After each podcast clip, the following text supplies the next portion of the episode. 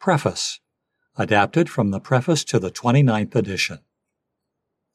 The demand for the life of Jesus Christ by James Stalker continues with amazing regularity. Year after year, edition has followed edition since the book was first published nearly 150 years ago.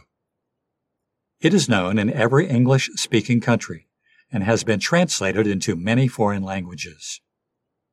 We now find it necessary to reprint this noteworthy book again. The reasons for its continued success are not difficult to find.